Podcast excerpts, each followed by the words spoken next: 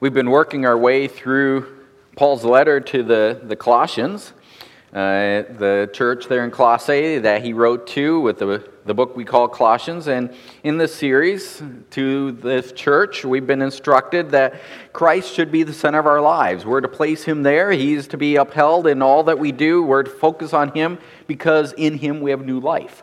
That's where our life comes from. He is, is the one that gave us that life, so now He is to be the focus of our life.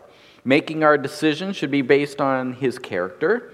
His instruction should transform our thinking in all areas of life. Christ is to be our life.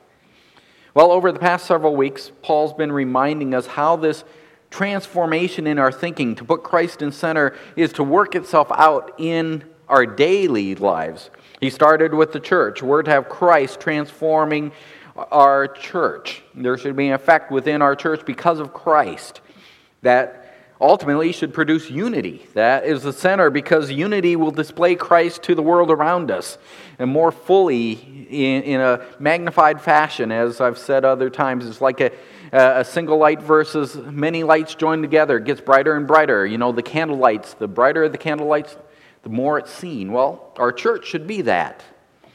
Last week, we were informed that our new life in Christ should have an impact in our home life.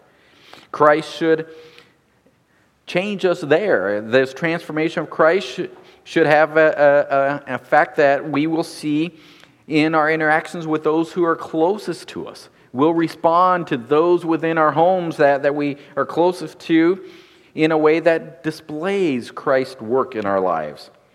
Last week, we looked at the specific instructions Paul gave to wives and husbands, to children and fathers. Well, this week, Paul continues looking at this close home life relationship. But, but he does so by, by addressing home life relationships that, fortunately, and I say that fortunately, are not present in our culture. The relationship of slaves to masters Paul's talking to slaves and masters who live in the same household. Again, it's that close daily interaction that they would have. And while we do not have slave and masters living together in the same household, there are nonetheless principles that we can find in the passage we'll look at today that will help us live more fruitful lives as Christians. It just takes us a little more work to get to those principles because the relationships are not exactly transferable to us. The, the slave and master relationship, it comes up in several New Testament passages. The, the standard approach is to make these passages applicable in our lives by, by creating a parallel between a slave and an employee and a master and an employer. My, I myself, I've done that in many of the passages that talk about the slave master relationship, just transferred it to employee employer relationships. Today, however, I'm going to deviate from that approach. And what, instead of, of, of, of transferring the slave to the employee and the master to the employer, instead, I'm going to extract five principles today that apply to our work lives, whether we're in the role of employee or an employer.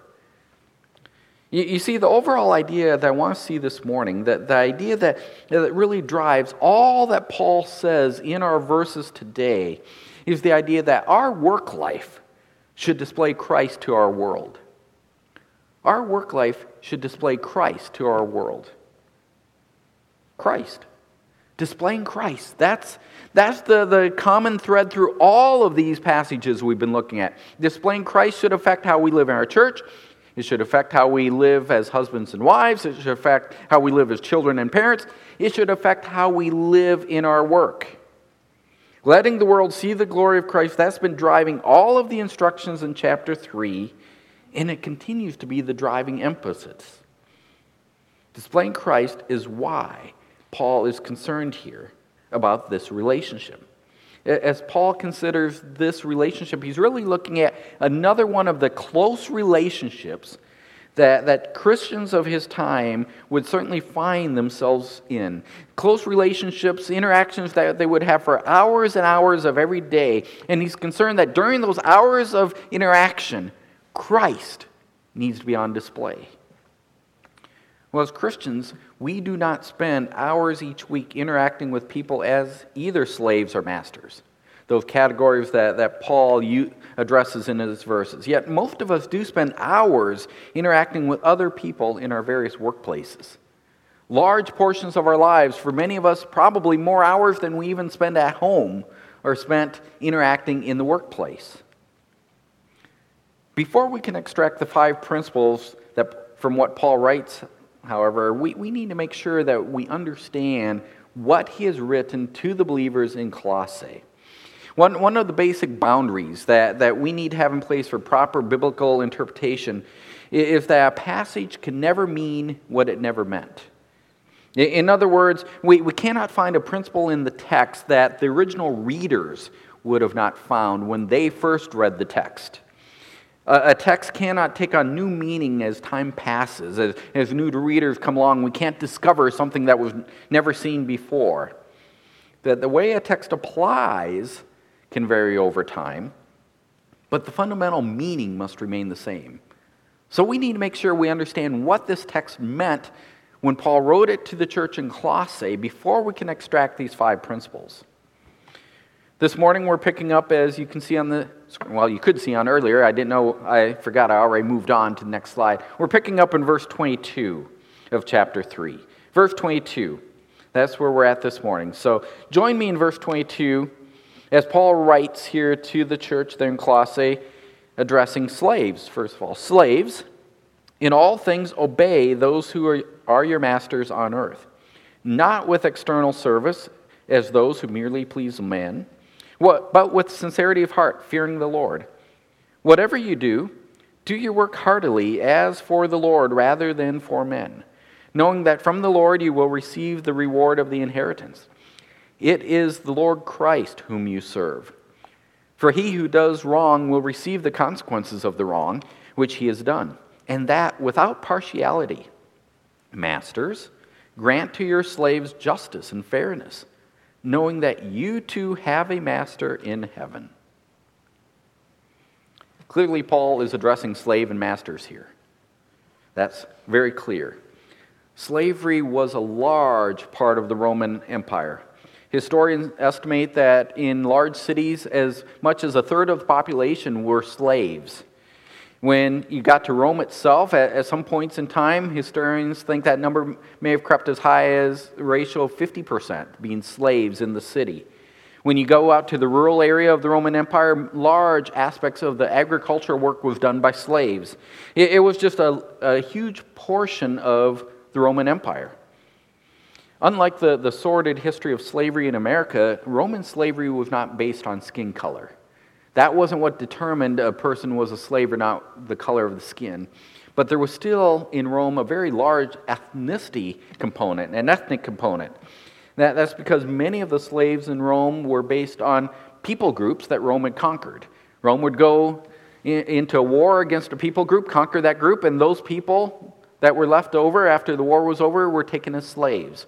So that ethnicity in general would be a slave, would be slaves.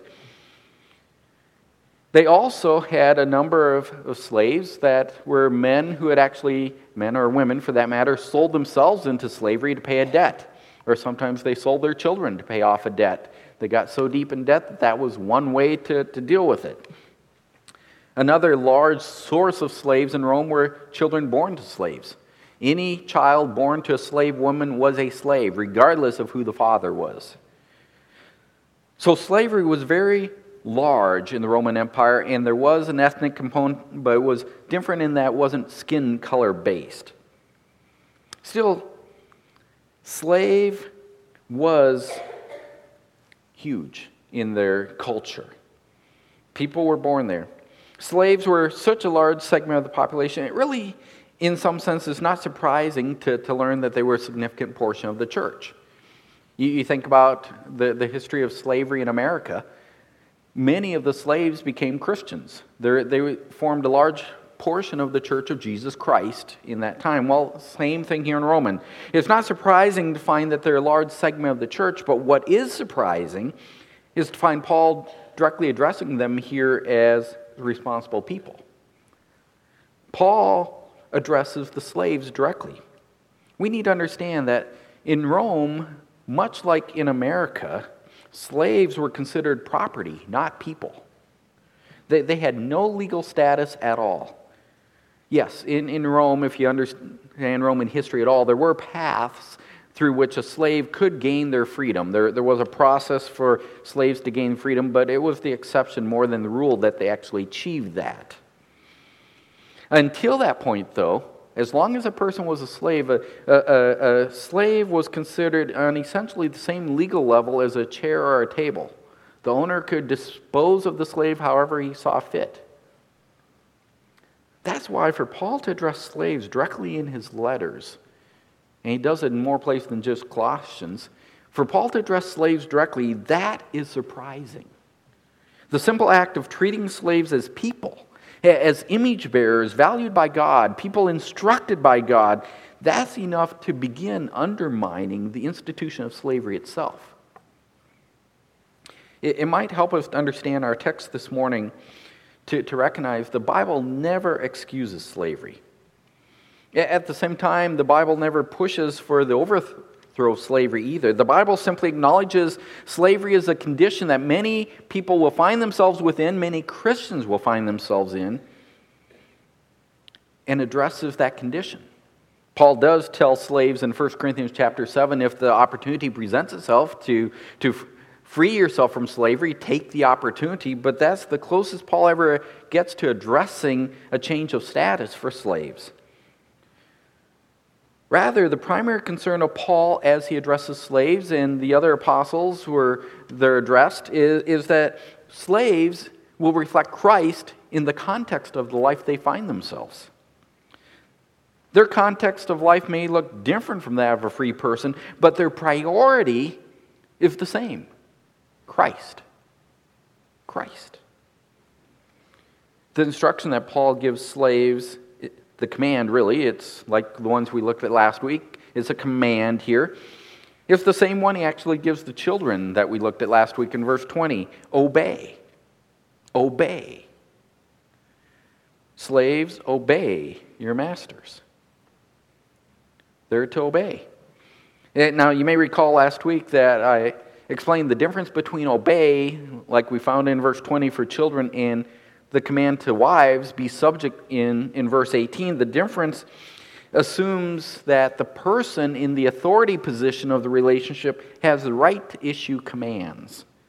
Be subject means that the, the wife is to recognize the authority of her husband and let the, her husband make final decisions on matters that, that pertain to both, the ultimate decision.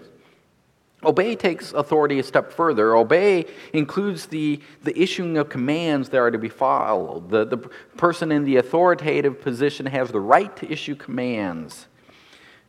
In other words, Paul is telling slaves, you're to do whatever your master tells you to do. For slave, now that was a legal obligation in the Roman Empire. Failure of a slave to obey a master's instruction was legally punishable by, by corporal punishment, beatings or, or whippings. Um, in some extreme cases, it was legally punishable by capital punishment. In fact, it was mandated by the state for a few conditions that a slave who disobeyed in this manner would be put to death. Yet Paul takes this obligation for a slave to obey and he moves it from this legal realm that was well known in the, in, in the culture of the day and he moves into a spiritual realm.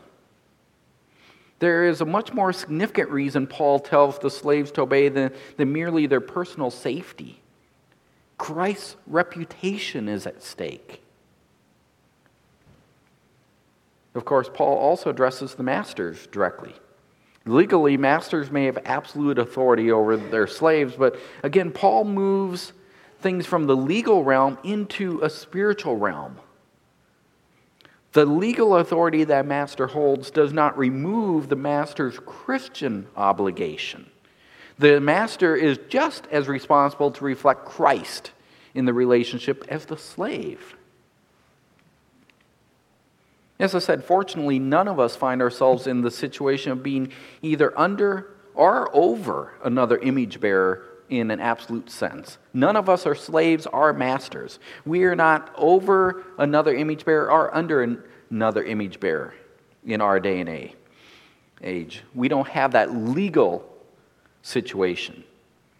At the same time, most of us spend vast portions of our weeks in, positions of relatively, using that word relative, not absolute, relatively inferior or superior authority positions in the workplace. There's people that are over many of us, probably most of us have people over us. Some of us also have people under us in the workplace. From an authority standpoint, positions of, of superior authority and inferior authority, we have that kind of relationship. It's a relative relationship, it's not absolute. None of us are slaves or masters during these hours of our lives, but we are Christians. We are Christians. The concern to reflect Christ is just as much our concern as it was for the believers in the church in Colossae. Our work life should display Christ to the world. In that sense, we are not different from the slaves or the masters in Paul's day in what we are to do with our lives. We are to display Christ in the hours of our lives through the relationships that we have. Yes, those relationships will have an authority structure within them, but within the context of that structure, we are to display Christ. Our work life should display Christ to our world. So, how can we do that? How can we learn from what Paul says here, where there's absolute authority structure, to apply in our relative authority lives? Well, here's where we get to the five principles that, that we can extract from what Paul writes four from the instructions he gives to the slaves, and one from the instruction he gives to his master. Five principles. Number one, principle one our work life should display Christian integrity. Our work life should in, display, display Christian integrity. Integrity is that consistency of behavior idea. Much like a slave was not to work, according to verse 22, only when the master's eyes were on him, neither should we. We should work the same whether our boss happens to be in the, the room or not. It's a simple matter of integrity, that we're consistent in how we behave. I remember a year that I happened to teach a, a class in a Christian high school. I was only teaching a single class, and, and it was kind of midday, so I would come into the school and, and walk through the hallways right before my class and teach my class, and then walk out through the hallways. And what I observed during that time was I would see students behaving very rudely to their classmates.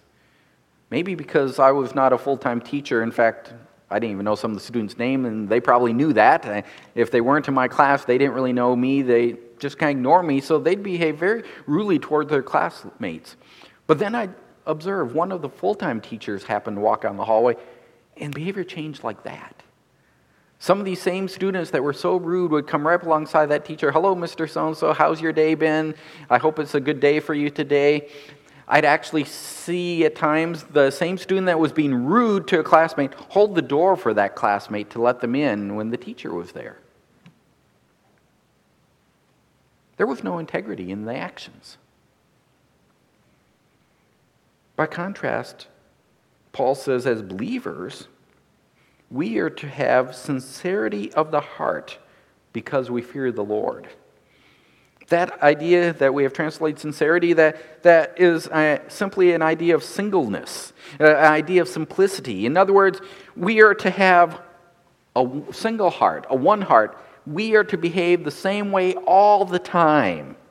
Our external behavior should match our inward attitude. It should be one of, of seeking the reverence of our Lord. Fearing our Lord means we reverent our Lord.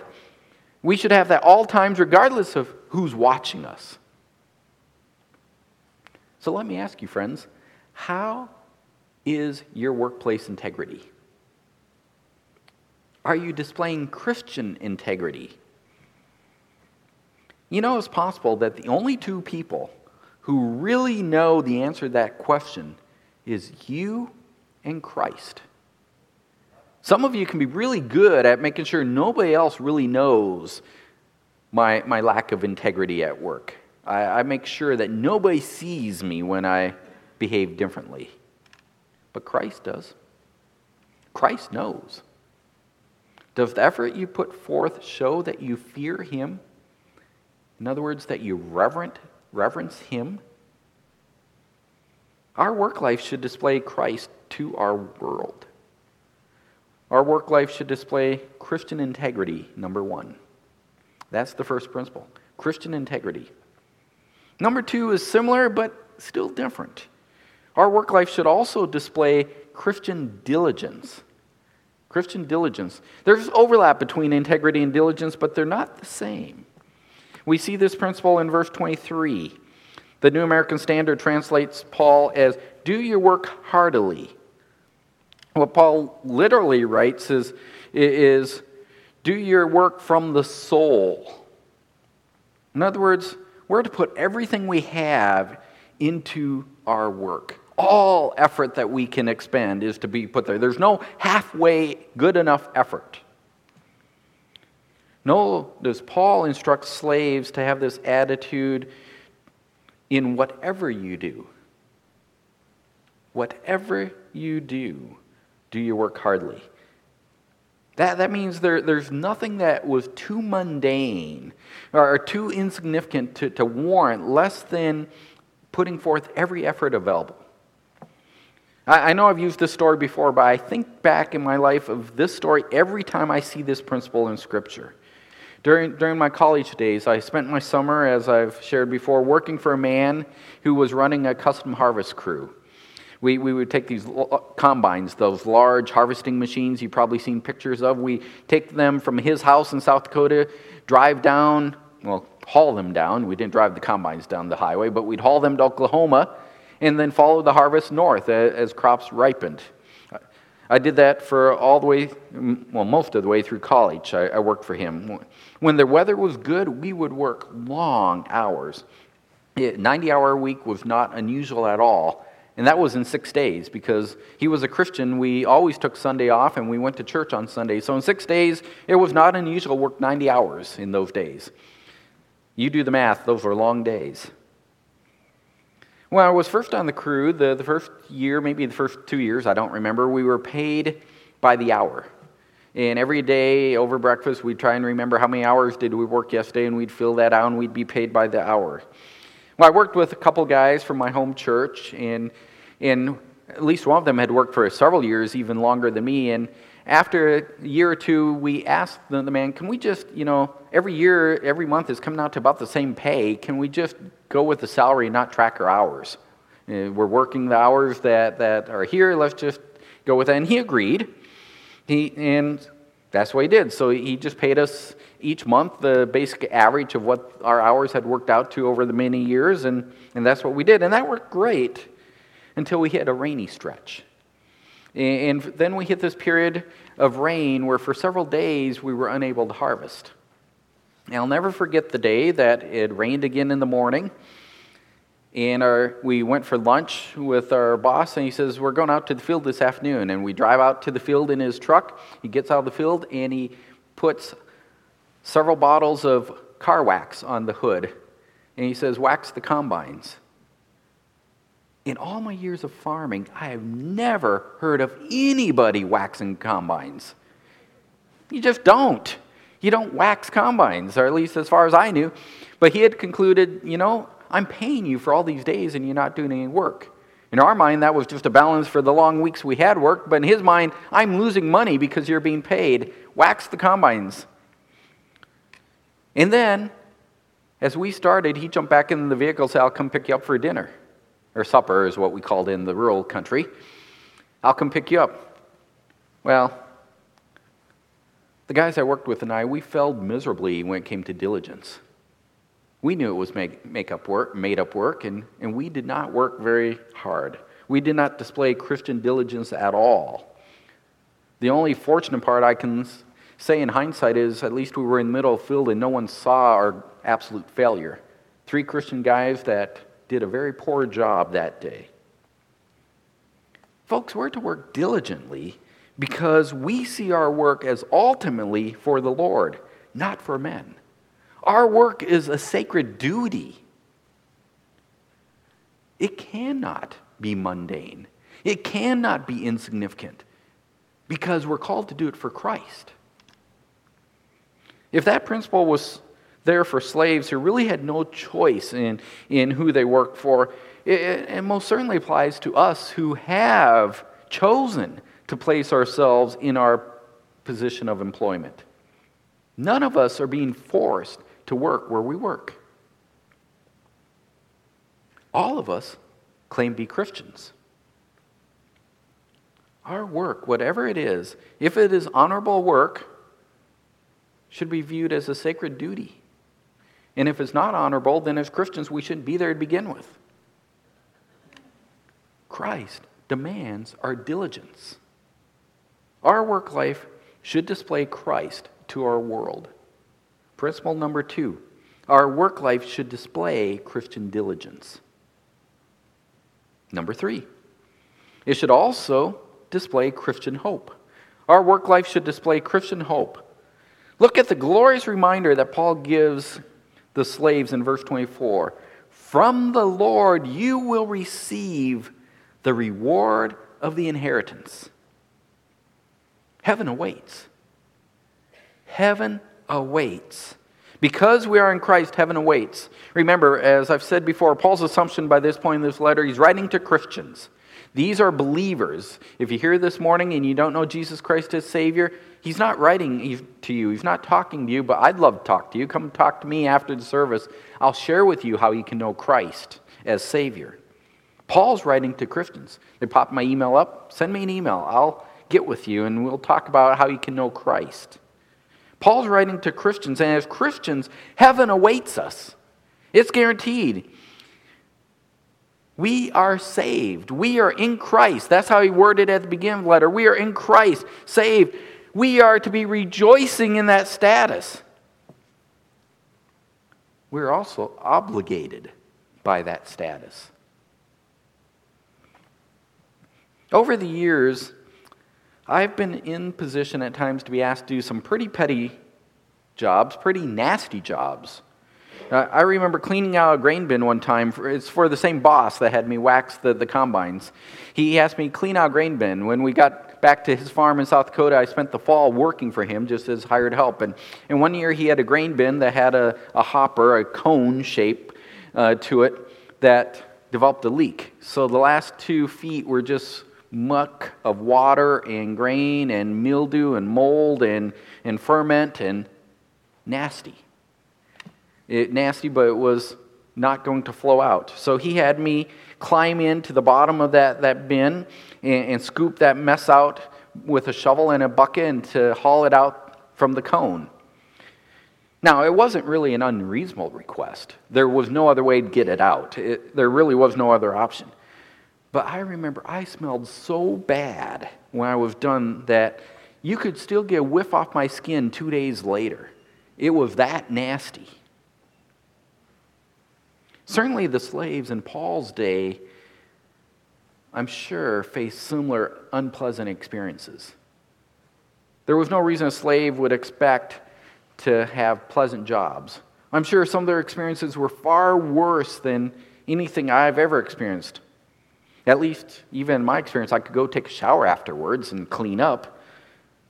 But Paul reminds slaves here that despite whatever you might be instructed to do, you are serving Christ. Plus, because you're serving Christ, you have the promise of an eternal inheritance. Think about that. Do we recognize the magnitude of that reminder? You have an eternal inheritance. Slaves did not inherit. On a rare exception in slave or in Roman history, there are a few exceptions where slaves inherited freedom. Sometimes a, a really good slave as master, they they were given their freedom or something like that. But by and large, slaves did not inherit things. But Paul says Christians do. Christians inherit the greatest thing heaven awaits. They already knew this truth. Paul words it there in verse 24, knowing this is something they know, but, but when you're in the midst of that mucky, ugly job, that the worst thing, the thing that causes you want to want to quit, remember your eternal hope. Heaven awaits. Heaven awaits. There's Nothing greater than that. As you go about your daily lives, as you're working hour after hour in what might be drudgery, always go back to the, the reality the heaven awaits. The hope will never fail. We have the same hope. Our Christian hope is just as stupendous. For, for a slave in their context, this would be shockingly stupendous. If the fact that heaven await fails to motivate us, it's likely because our lives are not hard enough. Because we have the same hope out there. Regardless of what we encounter in our daily work life, eternity lies before us. Let's display that we serve Christ because Christ is the one who has given us our eternal hope. Our work life should display Christ to the world. That means our work life should display Christian hope. That is principle number, where am I at? Three? Yeah, three. That's principle number three. And that principle is balanced then with number four. There's a balance. We have that hope, but we also should remember that our work life should display Christian fear. There's a balance here. The same Christ who gives us eternal hope has promised that he will address all wrongs. All wrongs. I think oftentimes we, we read verse 25 and we think Paul is beginning right to the masters. Masters, don't get a high head on you because any wrong you do to slaves is going to be addressed. But that's not the flow of things here. Paul is seeming to address still the slaves. He hasn't moved on to the masters. And every other time he moves on, he starts with who he's addressing. So I'm convinced he's addressing slaves. Slaves, remember, Paul reminds them that Christ is coming to address all wrongs, including any wrong that is committed. Christ is going to address all of our wrongs because Christ will judge without partiality. It's so easy for us to convince ourselves that unfair treatment justifies an improper response. Our boss is unreasonable. Our boss is a jerk. He demands long hours without any reward. It's okay if I knock off and he doesn't know about it early because he's not in the office. It makes sense, right? Even if he wouldn't approve this flex time, I deserve flex time. Or, you know, the project manager has set a project schedule that is absolutely impossible. Why wouldn't we, as a project team, sit around at lunch and grumble about the silliness, or maybe we use stronger words, of our project manager? The list of situations in our justifications that, that we can come up with to, to do less than what Christ calls us to is nearly infinite. Yet the answer to why our, just, our justification fails in every single instance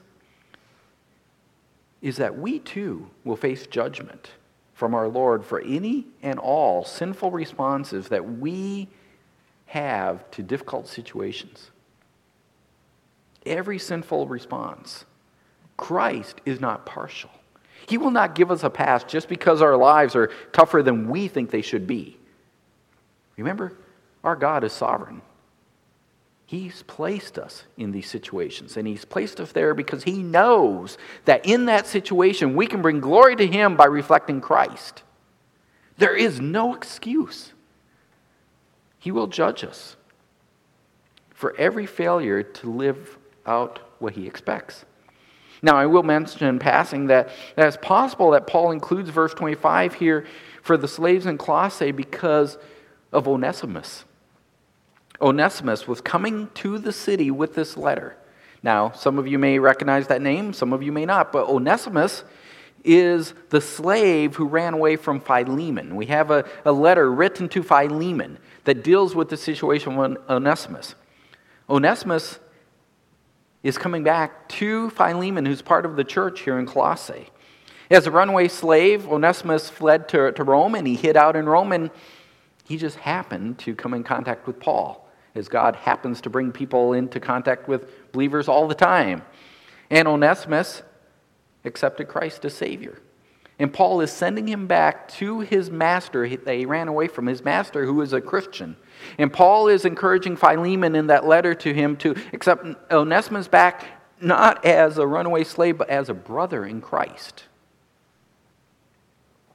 Paul may be including this verse here because he wants to make sure that other Christian slaves that are sitting in that very same church and seeing what Paul tells Philemon to do, that they don't come to the conclusion it's okay if we do wrong because our masters are to forgive us. We're Christians. Instead, he says, You have an obligation as Christian slaves to display Christ. And Christ will judge you for your failure. Are we Christians? The same is true for us. If we're Christians, if we're Christian employees, there's an expectation. There will be consequences for our failure to display Christ for wrongdoing, regardless of the consequences that may motivate us to do the wrong. We will not lose our Christian inheritance. That was number three. That's fixed in Christ. That is completed by Christ's sacrifice. That's our eternal hope. But we will stand before Christ. And 1 Corinthians 3 makes it clear that when we do, we will watch some of our life efforts burn up as if they were wood, hay, and stubble because we expended our lives uselessly, foolishly, sinfully, even. There will be no reward for that. Such an idea should instill Christian fear in our daily work life. Our work life should display Christ to the world. Our work life should display Christian fear. And then, number five, our work life should display Christian character, just an overall Christian character. In, in verse 1 of chapter 4, masters, are told to grant justice and fairness to slaves. They're, they're to do that because they recognize that while their authority may be absolute from a legal standpoint, their authority is not absolute because they too have a master. A higher master who is the very definition of fair and just. So they're to grant those under them the highest in Christian ethics. They are to reflect the character of Christ when they interact with those under them. Well, the same is true for us. We live in a world, frankly, that is crying out for justice and fairness all the time. The, the problem is, most of those who are crying out for justice and fairness are trying to detach it from the one who defines justice and fairness. That's why we have such a confused world about justice and fairness. We're Christians. We know the one who defines justice and fairness. We should not have the confusion of the world. We should have the reflection of our Savior. We should have Christian character on display. Displaying his character should come automatically within our work lives, where we spend hours and hours. Remember, what we call our work life was part of the home life context in Paul's day. And he's already tied the attitudes of our home life to the same foundation as our church life the work of Christ within us. While we like to separate these various aspects of life, you know, I have my church life, I have my home life, I have my work life. We put nice walls between them, we separate them out. I can live really nice and godly in church. It's okay if I yell at my spouse a little bit at home because that's home work, I'll just look at, like everybody else. That's how we think of it. Paul says, no, no. Christ is over us in everything. He's really talking about home life here. All of life is under the lordship of Christ. If Christ's character is not on display in our work life, then we are falling short of our calling as Christians. Our Savior has called us to be different. Our Savior has called us to reflect Him. Far too many of us leave inconsequential lives for Christ because we are content with falling short. Let's heed the call of Christ. Let's heed the call today. Our work life should display Christian character. Our work life should display Christ to our world. Principle five Christian character. Our work life should display Christian character. Our work life should display Christ to our world all the time. This morning, as Paul addressed the slaves and masters here in our text, we've gained principles for our work life. The authority distinction between slaves and masters, it was absolute. Slave was on one end of that spectrum, the master was on the other of authority. Absolute. No slave had any authority, and the master had complete authority. Yet Paul called both in the city of Colossae to display Christ. When we go to work, we're somewhere between the slave and the master on that authority spectrum. All of us have some authority because we can, at the very least, choose where we work. Yet most of us are under authority of some kind. We're somewhere on that spectrum. Well, if the two ends of the spectrum are display Christ, so are we. Our work life should display Christ in our world. The call extends to us, just as it did to the slaves and the masters in, Paul's day. From what is written, we've extracted five principles this morning. Five principles that should help us consider how we can display Christ in our work life. One, our work life should display Christian integrity. Two, Christian diligence. Three, Christian hope. Four, Christian fear. Five, Christian character.